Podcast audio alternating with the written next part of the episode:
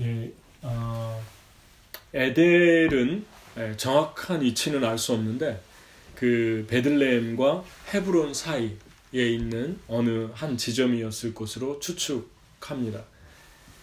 예, 야곱이 이제 아, 베들레헴에서 그 베냐민을 낳고 어, 라헬이 낳고 죽었는데 그 밑으로 내려와서 어, 이제 에델 망대 근처에 장막을 치게 되죠. 그런데 어, 이곳에서 불행하게도 일어나지 말아야 될 그런 일이 일어났죠. 그게 뭐냐면 레아에게서 난 장남 르우벤이 맨 첫 아들이죠 야엘의 아, 야곱의 르우벤이 그 라헬 그러니까 어, 그 야곱의 부인이었죠. 라헬의 종인 비라 와 동침을 하게 됐는데 이 비라는 아, 야곱의 아내나 마찬가지죠. 왜냐하면 라곱의 라헬의 처였으니까 아, 첩이었으니까. 그래서 이 비라가 아, 자신의 형제의 그 엄마였고 예, 아버지의 아내였음에도 불구하고 그 하지 말아야 할 일을 예, 이제 범하게 되는데 아, 이 루벤이 그 비라와 동침함으로 아버지를 욕보이는 그리고 그 형제들을 욕보이는 그러한 죄를 짓게 됩니다. 근데 결국 이러한 그 잘못된 관계, 아, 가정에서 일어나지 말아야 될 이런 관계가 아, 일어났죠.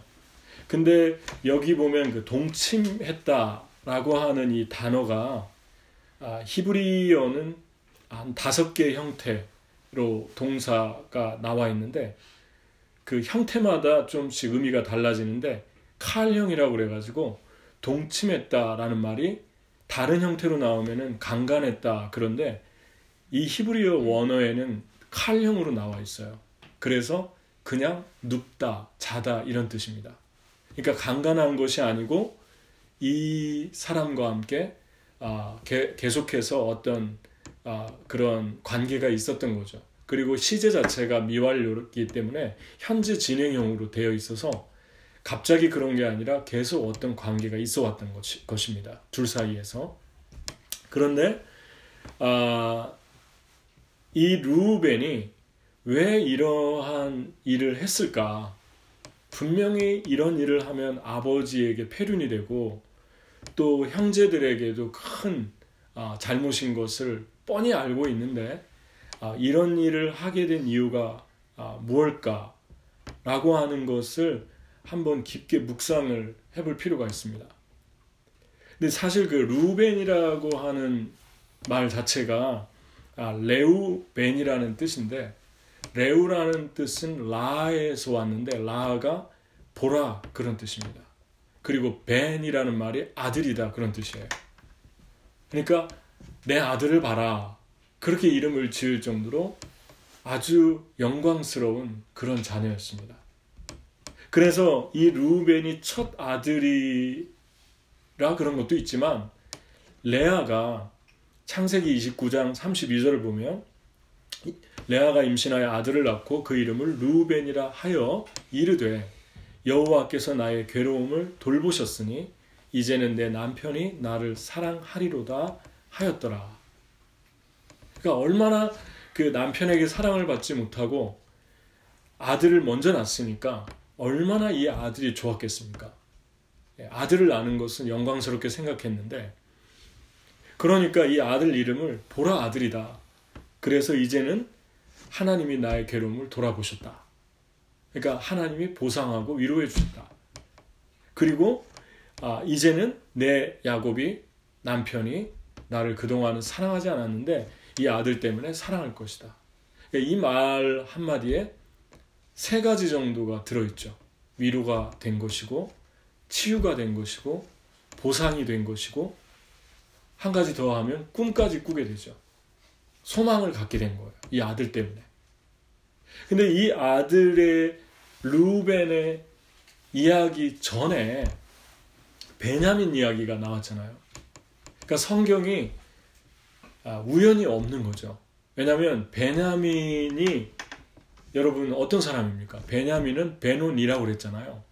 내 슬픔의 아들이다. 엄마가 그렇게 이름을 지으려고 했는데 아버지가 성령의 감동으로 베냐민, 내 하나님의 오른손의 아들이다. 그렇게 이름을 짓지 않았습니까? 그러니까 베냐민은 태어나면서부터 슬픈 자식이었고 그의 운명이 엄마가 죽었으니까 태어나면서 엄마가 죽었으니까 그의 운명이 정말 그 이름처럼 슬프고 외롭고 절망적인 아들이 될 수밖에 없었는데 하나님이 그 이름을 바꿔 주셨죠. 그리고 베냐민의 생애를 보면 가장 강대국이 가장 강한 지파가 되는 영광을 주셨습니다. 그리고 유다 지파와 함께 북쪽의 열 지파가 다 망해도 그 두 지파는 계속해서 함께 갔죠. 그리고 그 정통성을 유지하고 유다 지파에서 예수가 나오죠. 그러니까 태어날 때부터 슬픈 운명을 가지고 태어난 베냐민, 베노민은 베냐민이 됐는데 예수 그리스도의 나심으로 베들레헴에서 났으니까 예수 그리스도 때문에 그 이름이 바뀐 거죠. 근데 루벤은 이름을 바꿀 필요가 없죠. 왜냐하면 태어나면서부터 복을 받은 애예요. 그러니까 태어나면서부터 영광을 받은 그런 축복을 받았고 자랑하고 싶은 아들이었고 이 아들 때문에 위로가 됐고 이 아들 때문에 치유가 됐고 이 아들 때문에 소망을 갖게 된 거예요. 레아가. 야곱에게 사랑받지 못했던 레아가. 그러니까 이름을 바꿀 필요도 없죠. 베냐민처럼. 베노니에서 베냐민으로 이름을 바꿀 필요도 없죠. 태어나면서 모든 걸 가지고 태어난 금수저 같은 그런 아들이었습니다. 그런데 루벤은 그 모든 복을 다 차내게 되죠. 차낸 그 사건이 바로 이 사건입니다. 자기 아버지의 아내인 비라와 동침하는 바람에 아, 그 아들의 첫 번째 그 장자권의 축복이 넷째 아들에게 흘러갔어요. 넷째 아들은 누구죠? 유다예요. 루벤, 시몬, 레이, 유다 이렇게 나가는데 왜 그러면 둘째, 셋째는 안 되느냐? 둘째, 셋째는 또 세겜에서 살육을 했잖아요. 세겜 사람들을 무참하게 살육했잖아요. 그 일 때문에 아, 뭐라고 성경이 마지막 그 야곱이 죽으면서 예언을 했냐면 루베나 너는 내 장자요 내 능력이요 내 기력의 시작이라 위풍이 월등하고 권능이 탁월하다마는 물의 끓음 같았은즉 정욕이 끓어올랐는데 너는 탁월하지 못하리니 내가 아버지의 친상에 올라 더럽혔음이로다. 그가 내 친상에 올랐었도다. 그러니까 탁월한 많은 은사들을 태어나면서부터 받았는데 이 죄로 인해서 너는 탁월하게 되지 못할 것이다. 너의 그 페루나적인 성적인 죄악이 너의 복을 찾다. 그렇게 얘기하는 거는 마찬가지죠. 근데 유다야 너는 내 형제의 찬송이 될지라 내 손이 내 원수의 목을 잡을 것이요 내 아버지의 아들들이 내 앞에 절하리로다. 이, 이 축복이 루벤에게 왔어야 되는 거예요.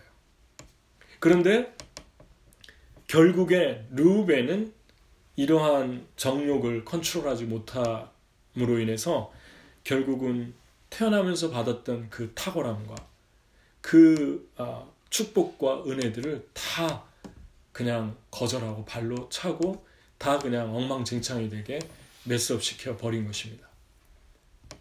근데 여러분 왜 루벤이 뻔히 알면서 이렇게 아버지를 욕보이고 형제들 가운데 형제들이 나중에 르우벤을 무시하는 모습도 성경에 또 다 들어 있어요. 르우벤의 말을 전혀 장자권을 인정하지 않습니다. 왜 이렇게 하루 아침에 모든 것들을 어, 걷어차 버렸을까? 여러분과 저는 어떤 삶을 살고 있습니까? 성경은 참 정직하죠. 하나님은 뭐 이렇게 포장하거나 치장하거나 더하거나 빼지 않으시는 분임을 보게 됩니다. 하나님이 선택한 사람들이지만 그 하지 말아야 될 일조차 했을 때 그대로 적어 놓고 있어요. 성경에. 그렇게 한 이유는 앞으로 성경을 읽는 사람들에게 메시지를 주기 위함입니다. 그리고 이 메시지를 통해서 축복을 받게 하기 위함이죠. 하나님의 말씀대로 살게 해서 여러분 한 가지 질문은 루벤이 왜 이런 죄악을 선택했을까? 상식적으로 도저히 말이 안 되는 일인데 한 가지 우리가 힌트를 얻을 수가 있어요. 그게 뭐냐면은 창세기 30장 14절에 이런 말이 있습니다. 밀 거둘 때 루벤이 나가서 들에서 합한 채를 얻어 그의 어머니 레아에게 드렸더니 라엘이 레아에게 이르되 언니의 아들의 합한 채를 청구하노라. 그랬어요. 이 사건이 이미 우리가 창세기를 지나오면서 살펴봤었는데 이게 뭐냐면 언니와 그러니까 라반이 잘못한 거죠. 야곱에게 속여가지고 레아를 집어넣어서 더 노동을 7년을 더 시키려고 레아와 라엘 둘을 야곱이 원치 않게 속여서 주었죠. 그런데 그 레, 아, 레아와 라헬 사이에 사랑 싸움이 있었고 경쟁이 있다 보니까 라, 레아는 아들을 자녀들을 잘 낳는데 라헬은 한 명도 못 낳죠. 그러니까 라헬이 시녀 비라를 선택해서 아들 둘을 낳았어요.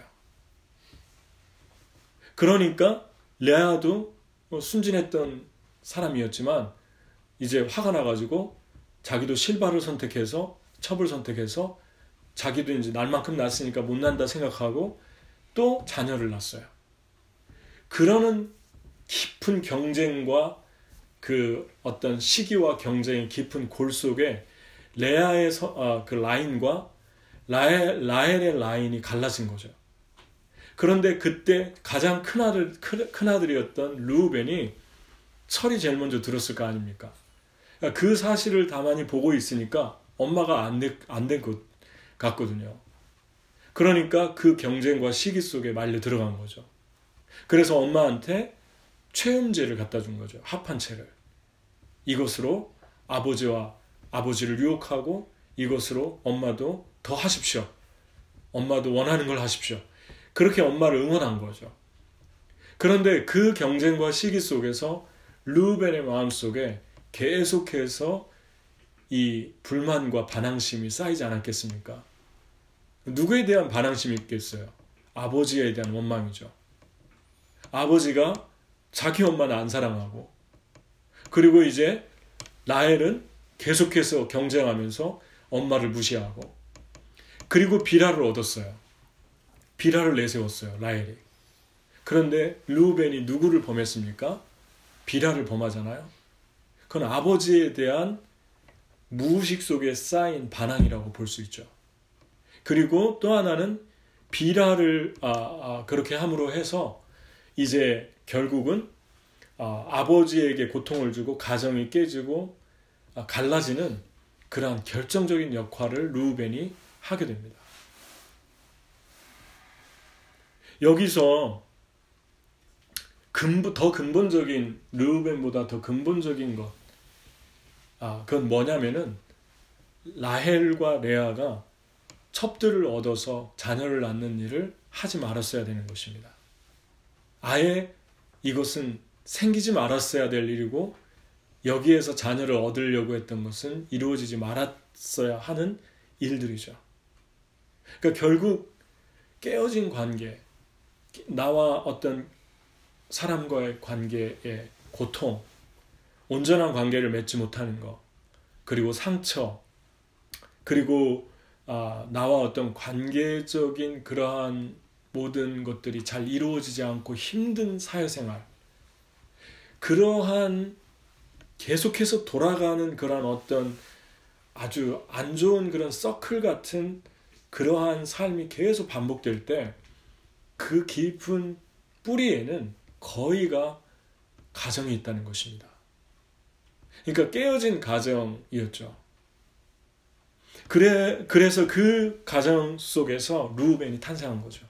어떻게 보면 르우벤도 희생자죠. 그러나 성경은 뭐를 말하고 있냐면 르우벤에게 책임을 묻습니다. 르우벤이 우리 가정이 그랬어요. 라엘과 레아 엄마 두 분이서 경쟁하는데 나도 모르게 휘말려 들어갔습니다. 그리고 아버지에게 불만을 품게 됐어요. 그렇게 핑계하지 못하는 것입니다. 왜냐하면 그렇게 따지면 모든 아들이 그런 일을 했어야 됐죠. 하나님은 본인에게 당사자에게 책임을 묻습니다. 너는 탁월하다마는 물의 끓음 같은 그 정욕을 죄악을 제어하지 못했기 때문에 너는 탁월하지 못할 것이다. 그리고 르우벤이 그러한 축복들이 다 다른 사람에게로 넘어가 버리고 많은 그러한 장자의 축복이 흘러가 버리는 그러니까 에서만 장자의 축복을 잃은 게 아니라 르우벤 역시 장자의 그 놀라운 많은 특권들을 다 놓친 거죠. 누구에게 책임이 있습니까? 르우벤에게 있다는 거죠. 우리의 삶이 아무리 태어나면서부터 슬픈 운명을 가지고 태어났다 할지라도 그 가정이 불행하고 베냐민처럼 태어나면서 엄마가 죽고 길에서 자기를 낳고 그러한 삶이 되었다 할지라도 그 책임, 아, 우리 가정이 이래서 난 이렇게 살 수밖에 없었습니다. 라고 이야기할 수 없는 건 예수 그리스도가 이미 십자가에 죽어졌고 살아났기 때문에 그분을, 그분이 모든 사람에게 문을 열어놓고 있다는 것입니다. 그렇기 때문에 그 예수 그리스도의 생명을 붙들면 베냐민처럼 예수 그리스도의 생명을 의지하면 그들의 생애가 저주가 축복이 되고 슬픈 운명이 가장 존귀하고 복된 운명으로 바뀌는데 루벤은 그렇게 하지 못했다는 거죠. 루벤이 하지 말았어야 될 것 두 가지, 아, 두 가지 했어야 될 게 있습니다. 첫 번째, 그 반항심이 그 가정에서 경쟁과 시기 속에서 움트렸던 그 반항심을 루벤이 하나님 앞에 가지고 나가서 일찍이 일찍이 해결했어야 돼요. 근데 그걸 독보서처럼 그냥 놔뒀다는 것입니다. 그것이 루벤의 생애를 결정적으로 파괴시킨 거죠. 두 번째는 뭐냐면 자신이 얼마나 축복받은 사람인가를 하나님 안에서 늘 생각하며 살았어야 된다는 것입니다. 태어나면서부터 어머니에게 위로와 치유와 꿈과 소망을 주었던 아들이에요.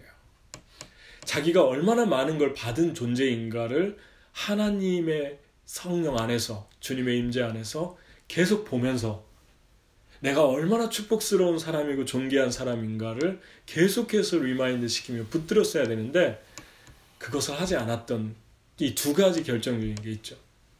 한 가지 더 이 두 가지를 하지 못하게 했던 근본적인 뿌리는 결국은 하나님과의 관계에 있었습니다. 그러니까 루벤은 하나님을 생각지 않은 사람이에요.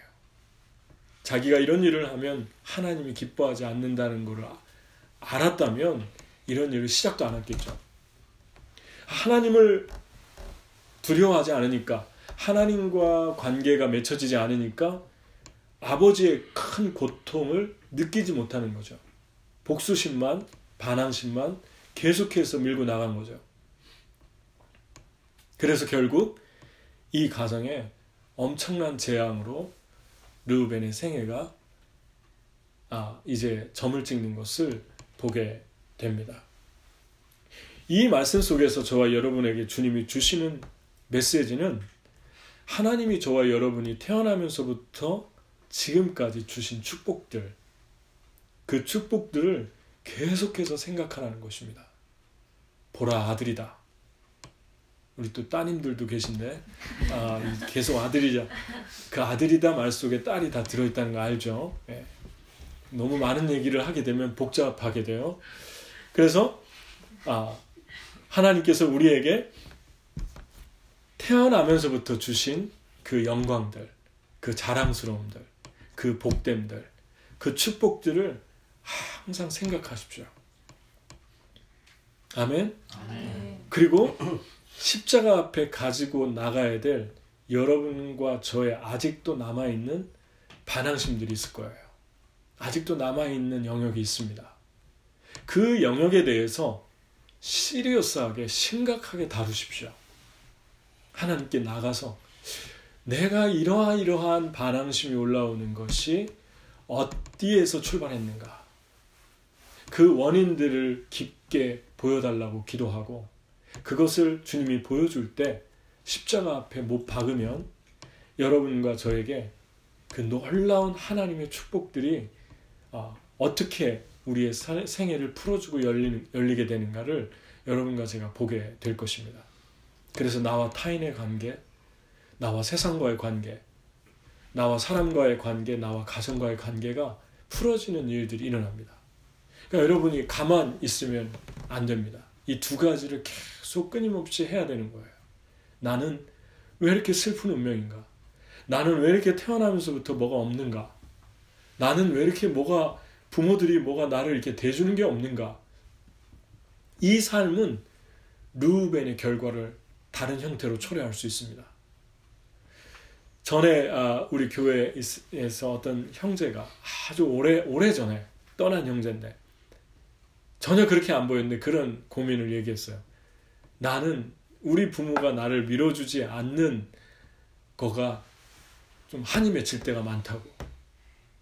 우리 부모가 좀 더 부자였다면, 우리 부모가 좀 더 나를 밀어줄 수만 있었다면, 내가 참 좋았을 텐데, 잘 됐을 텐데, 그런 이야기를 했는데, 그 형제는 되게 성실한 형제였고, 실력 있는 형제였고, 그리고 제가 볼 때 별로 그렇게 다른 사람하고 비교해도 손색이 없는 형제였어요. 그런데 그 형제가 그런 얘기를 한다는 건 상상을 하지 못했던 일이었죠. 그러니까 겉으로 보기에는 그렇게 보여도 속으로는 우리가 그런 생각을 하면서 살 수 있구나. 그게 인간이고 우리 약한 존재들입니다.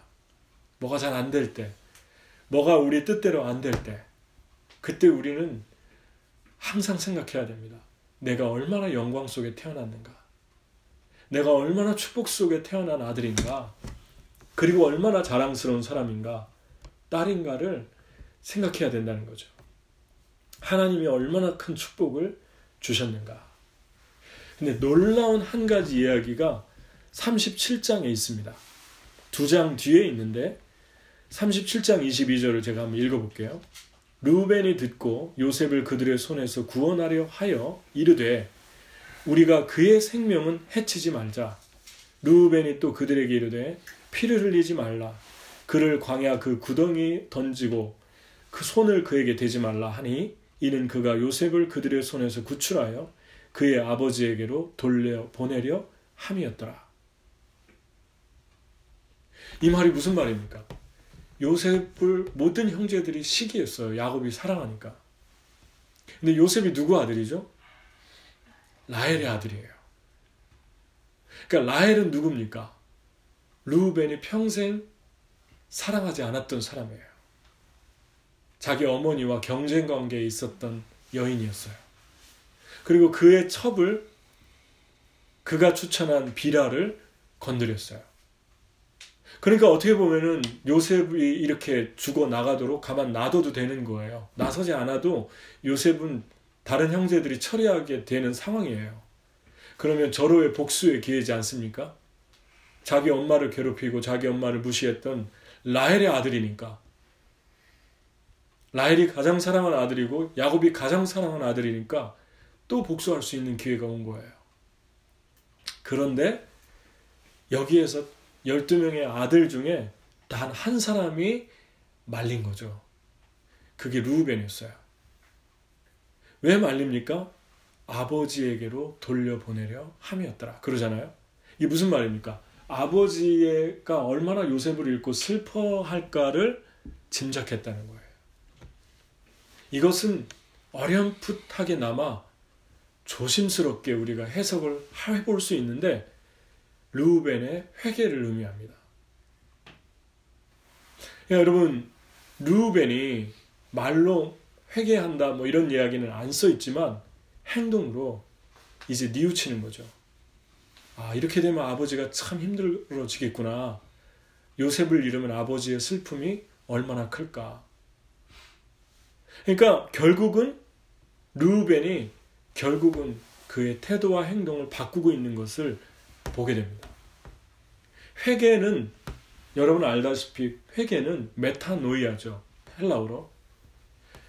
μετάνοια는 μετά라는 말은 중간 νοια는 돌아서다예요.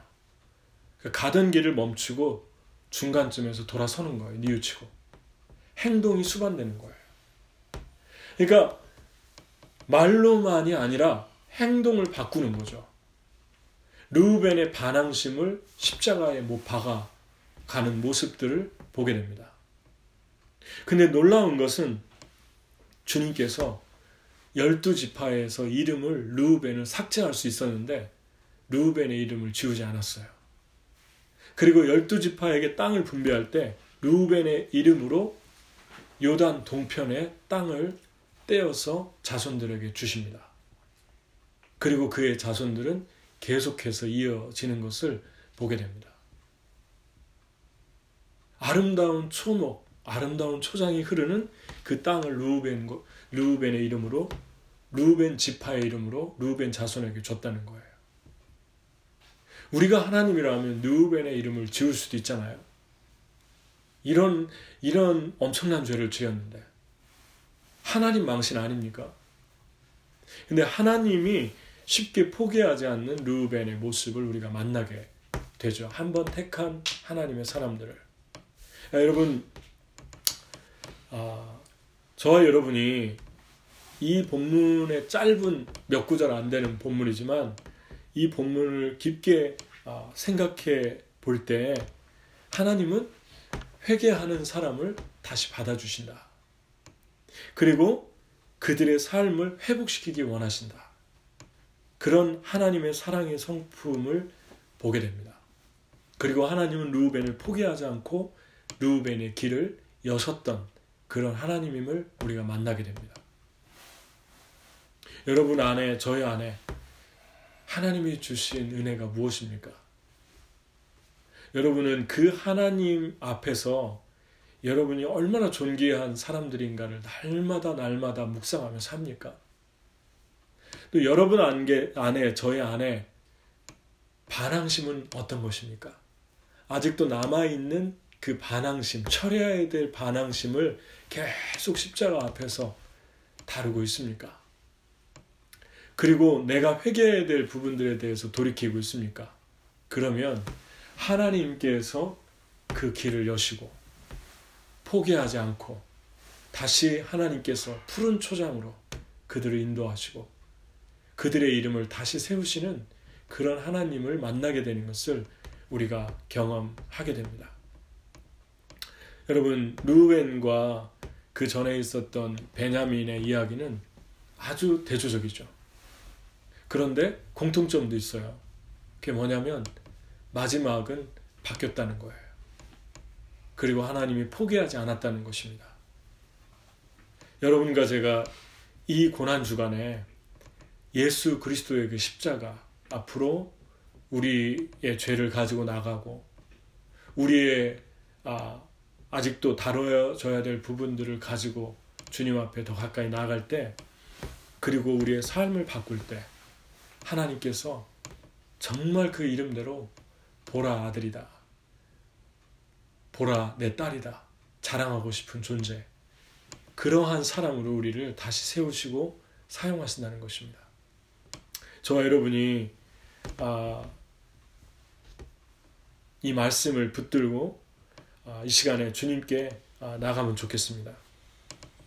아, 우리 우리 주님이 우리에게 주신 많은 축복들 그리고 다시 주시고 싶어 하시는 그런 은혜들 그리고 우리가 아, 회개키 원하시는 그러한 삶들을 생각하면서 특별히 그 루벤의 삶은 아, 어떻습니까? 너무 많은 복을 받았지만 어, 결국은 그 복을 다 찾던 그러한 안타까운 생애였어요. 주님이 우리에게 준 복들을 지키면서 정말 소중하게 생각하면서 나가는 그런 시간이 됐으면 좋겠습니다. 아직 기도하겠습니다. 아, 이 시간에 먼저 하나님이 나에게